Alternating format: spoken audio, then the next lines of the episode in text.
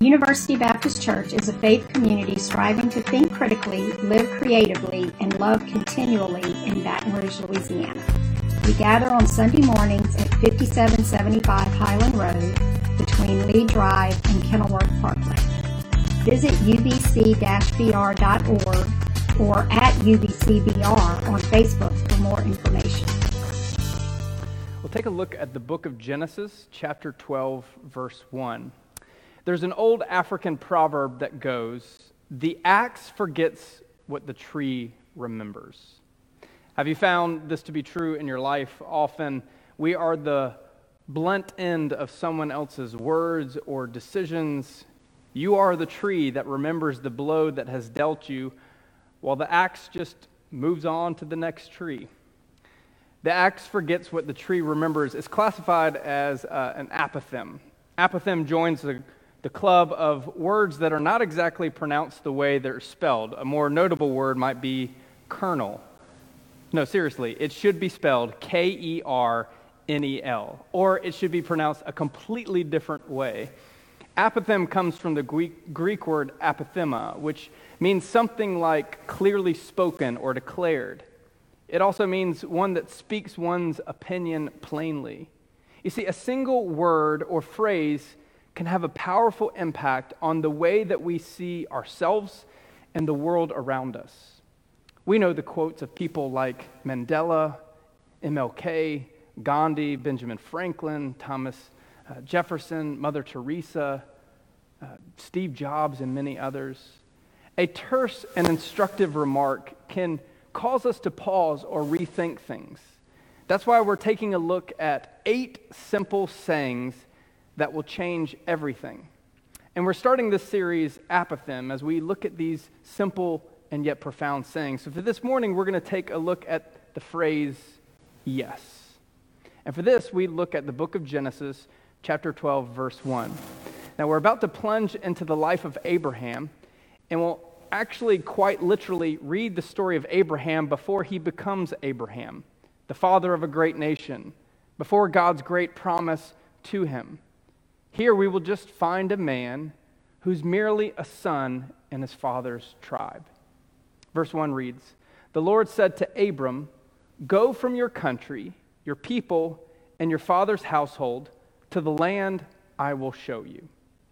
Have you ever been sitting there minding your own business when a disembodied voice starts talking to you? More likely than not, you would think that you're losing it. And you certainly wouldn't go around telling other people out of fear that they might institutionalize you. And what makes this situation even more peculiar is that this disembodied voice tells Abram to leave his homeland, his father's house, and to go to an undetermined place. What would you honestly think if you were Abraham in this moment? Look back at verse 1. It says, The Lord said to Abram, Go from your country, your people, and your father's household to the land I will show you. I will make you into a great nation, and I will bless you, and I will make your name great, and you will be a blessing. I will bless those who bless you, and whoever curses you, I will curse. And all the peoples of the earth will be blessed through you. If you were to stop right here, it would be completely warranted to you to say to this invitation just how obnoxiously ridiculous or ridiculously obnoxious this invitation is. Let's put to the side the disembodied voice aspect of this conversation just for a, a second to unpack what God is really asking Abram in your transient world that we now live in, we, we travel with ease on the interstate highway system. We can hop on a plane and be on the other side of the country within hours where many folks will relocate at least two or three times in their lifetime, we don't see a problem to this invitation. However, in Abram's day, you stayed with the same family and tribe your entire life. This was not suburban neighborhoods where people would come and go based on finding better job opportunities. No, this was a closely connected tribal system. The tribe protected you from other people, from invading tribes, supported one another by sharing resources, manufactured goods for sale for each other and other tribes, and migrated from location to location based on the fertile nature of the land and the season. They went where they knew they would find success, and they went only together. So we will soon learn that Abram is 75 years old at this time, which means he, he stands to gain, if not all, but most of his father's estate and goods and servants and livestock and treasures. And his father's tribe meant more than just protection and comfort and financial security. It was also an ancestral link to the past, present, and the future. Their history, their gods, their culture were all bound together in an inseparable bond. And, and is this God, who is this God, talking to Abraham, anyways? This was not a period of monotheism. Every tribe would have had a series of gods that they would have worshiped and not to mention the common gods that were found in the world around them. And lest we not forget that this God is promising to make a great nation out of Abraham, which virtually is impossible considering he has no children and he's up there in years. And so, yes, this is an, an obnoxiously ridiculous invitation. Essentially, God is asking Abraham to walk away from your culture, your religious perspectives, your tribe, your comfort, your security, what's familiar and known and guaranteed to go to an undetermined location. Of course, Abram was going to reject this invitation outright. And in verse 4, he's going to take his stand. So Abraham went as the Lord told him. Okay, I completely did not see that coming. What was Abraham thinking? Who is this God over the other gods that told him to be faithful to his family, to his land? Why would he accept such a request? When you stop and think about it, we have a hard time with this story because, at face value, we have such trepidation in saying yes. Psychologists have found that most people tend to say yes if at least one of the following factors are in play. First, saying yes has to be reciprocal, meaning I have to get something out of it. Second, yes has to fit into our typical commitments and consistency. Third, we are typically only willing to say yes to figures of authority or of expertise. Fourth, saying yes has to give us social validation. Fifth, we might say yes if it's taking advantage of a scarcity. And finally, we will say yes if it's a likable circumstance. Saying no has become such easy thing to do in our isolated culture. Since we no longer depend on a tribe for protection against prowling wild animals or invading barbarian hordes, as a result, we live in further proximity from others. Many of the requests that come are uh, come from the way of text and emails and phone calls that in our world of culture we can simply just ignore these things. We're super busy people, at least we make ourselves out to be, leading us easily to say no because we don't have time for it. Many of us, if not all of us, we want to know what's going to happen before we commit to anything. Who's going to be there? How much will it cost? How much time will it take? What will be expected of me? For others of us, we will rationalize no to death because saying yes just doesn't make logical sense. So, yes, we do have major trepidations with yes. The problem for us, when it boils down to it, is there are three possible answers to life's calling yes, no, or maybe. Did you ever see that Jim Carrey movie uh, back from years ago called Yes Man? It's based on a real life memoir of a man named Danny Wallace who faced a crossroads in his life. He's, he's down, he hated his job, he was recently dumped by his girlfriend and couldn't seem to get things in order.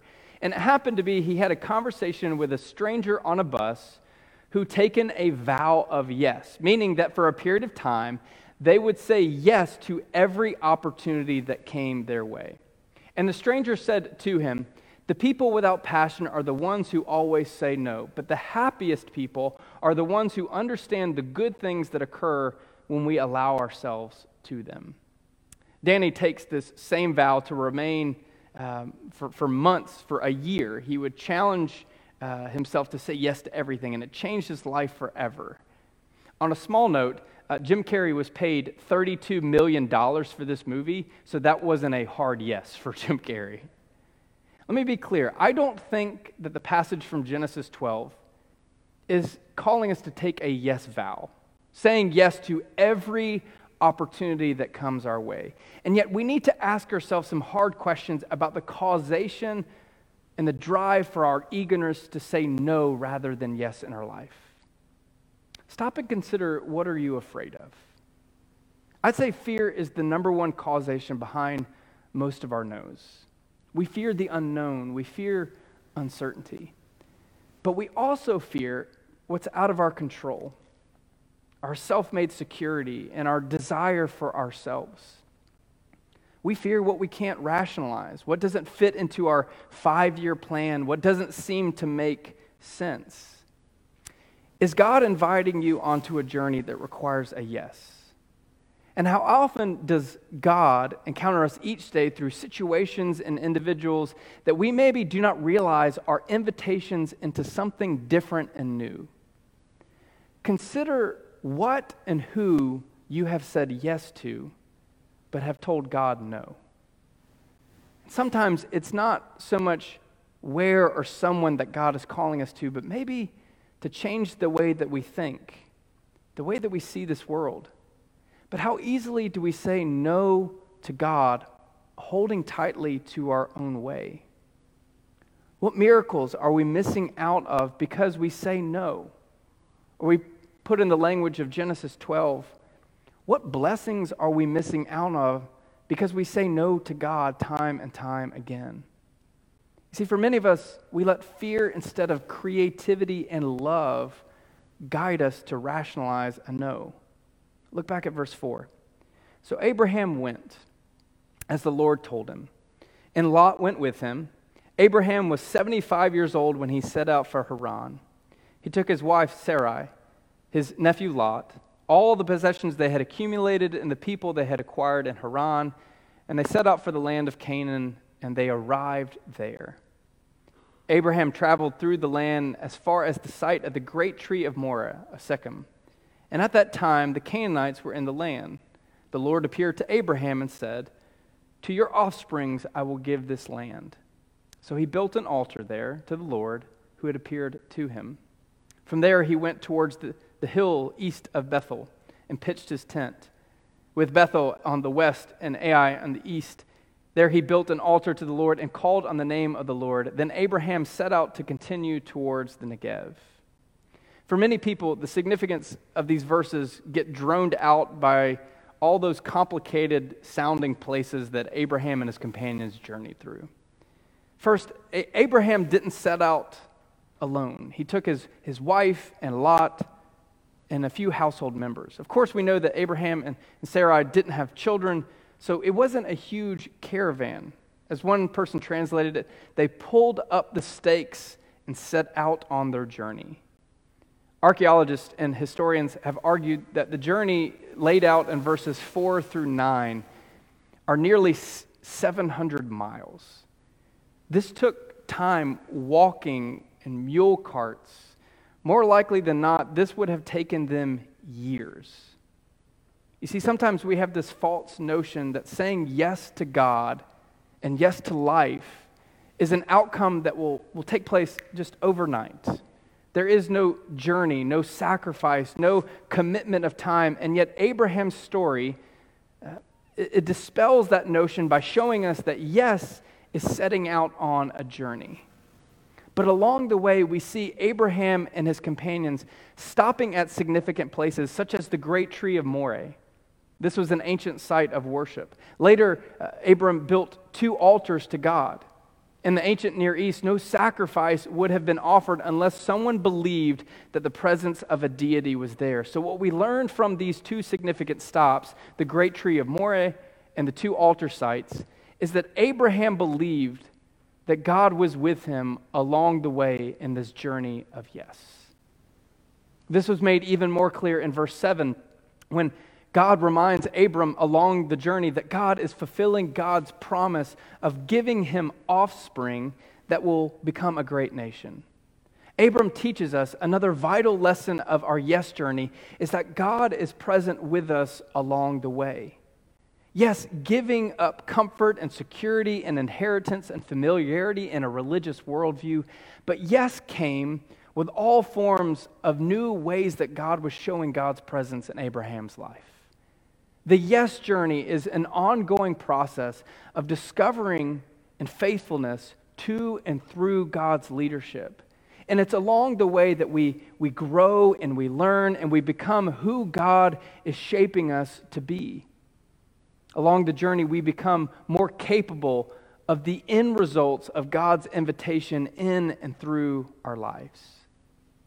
Thinking back to significant turning points in your life, I'm sure there was a yes that made it happen.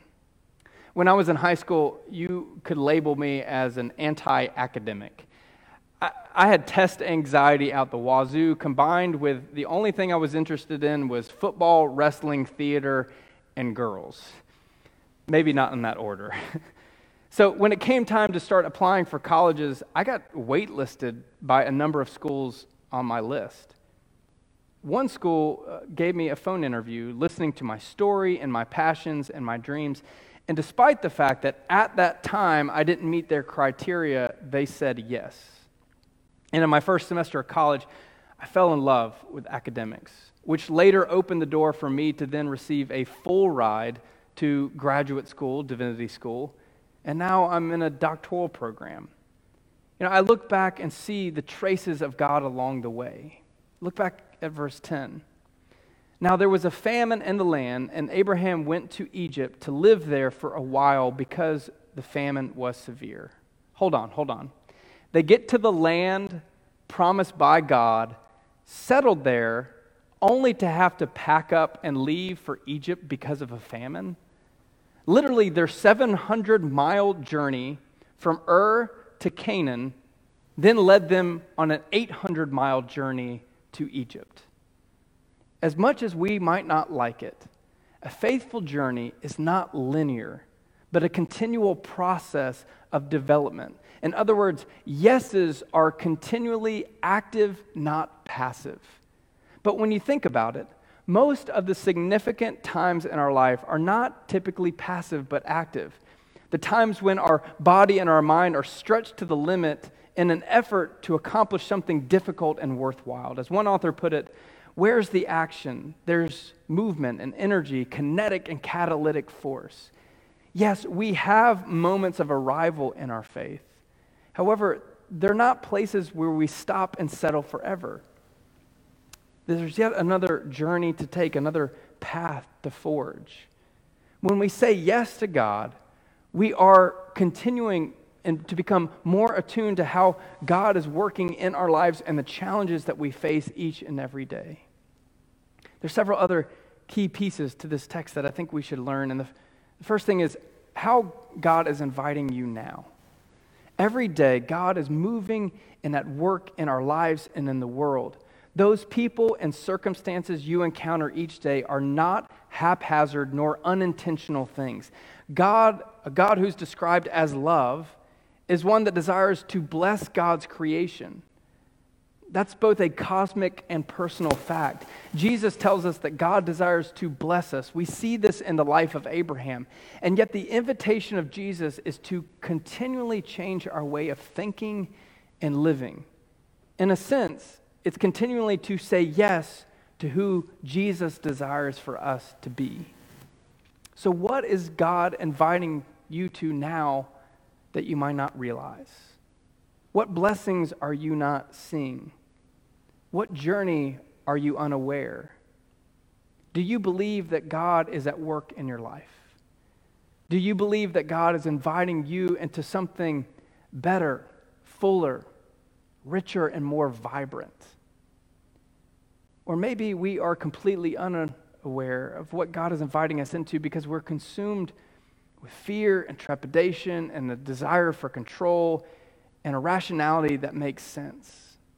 Again, why would Abraham leave all that comfort and security and certainty for the unknown.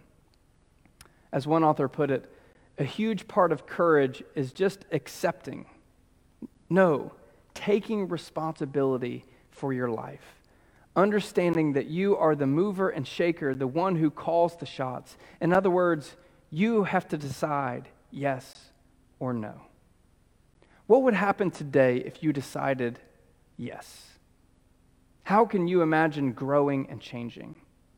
Psychologists have found that committing to what you think is best is one of the most powerful ways to resist what you do not want to become. I think of some other yes stories from my life. I received my calling to ministry at the age of 14, and I swore that I would never work in the church.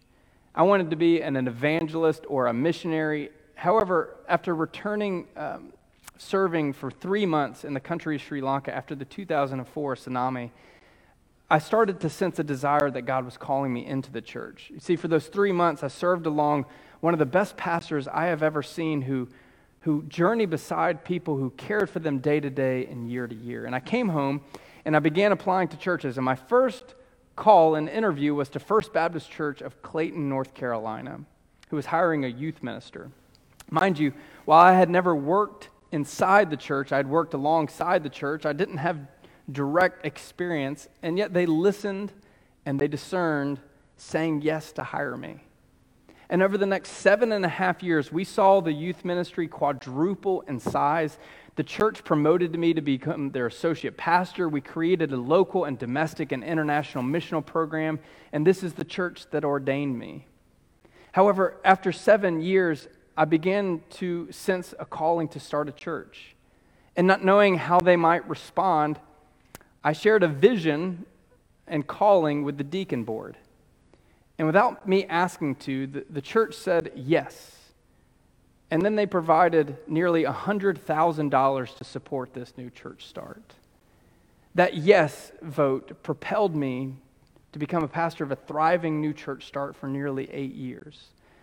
And in the months leading up to the conception of this church, the Cooperative Baptist Fellowship connected with me, saying yes to training and commissioning me and in a few years, that yes turned into an invitation to then help me lead the Church Start initiative for Cooperative Baptist Church, helping start dozens of churches across the country. Over the course of a 16 year period of my life, these yeses, not necessarily that I said, but that others said, shaped and formed me and literally helped me impact thousands of lives. And I think the last thing I want us to take away from this text is this. What we don't tend to recognize is that our yes blessings bless others in turn. The story of Abraham goes from a tribal story into an individual narrative.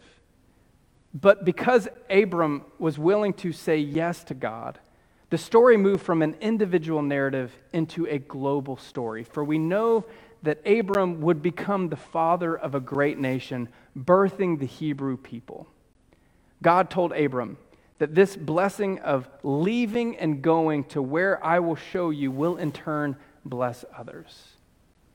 We never know when our willingness to say yes will help form a narrative that will touch the entire world.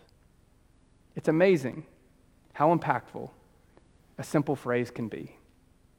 Yes.